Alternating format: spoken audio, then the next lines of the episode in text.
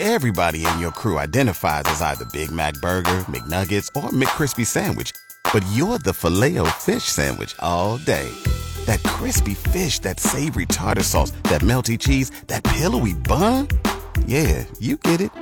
Every time. And if you love the filet of fish, right now you can catch two of the classics you love for just $6. Limited time only. Price and participation may vary. Cannot be combined with any other offer. Single item at regular price. Ba da ba ba ba. The third and decisive game of the College World Series Championship Finals is tonight at Charles Schwab Park in Omaha after Florida routed LSU in Game 2 Sunday afternoon 24 to 4.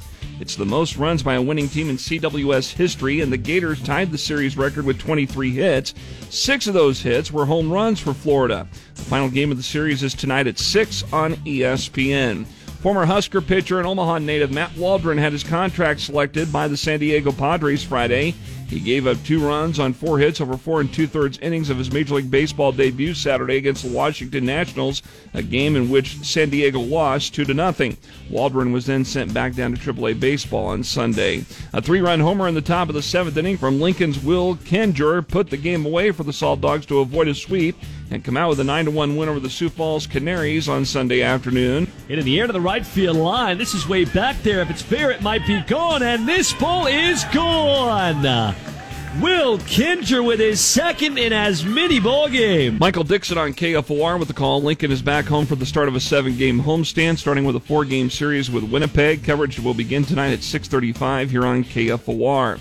Nebraska football recruiting news. It was announced late Friday morning that Bellevue West wide receiver Isaiah McMorris announcing verbally that he's committing to play at Nebraska as a scholarship recruit for the 2024 recruiting class. Also, from over the weekend, a pair of players announced their walk-on commitments to the Huskers. That includes cross-county fullback Isaac Dickey and JUCO edge rusher James Williams. Both Dickey and Williams will be part of the 2023 commitment class. And the 56th Nebraska Men's Match Play Golf Championship is set to start today and wrap up Friday at the Beatrice Country Club, with several of Nebraska's top players competing.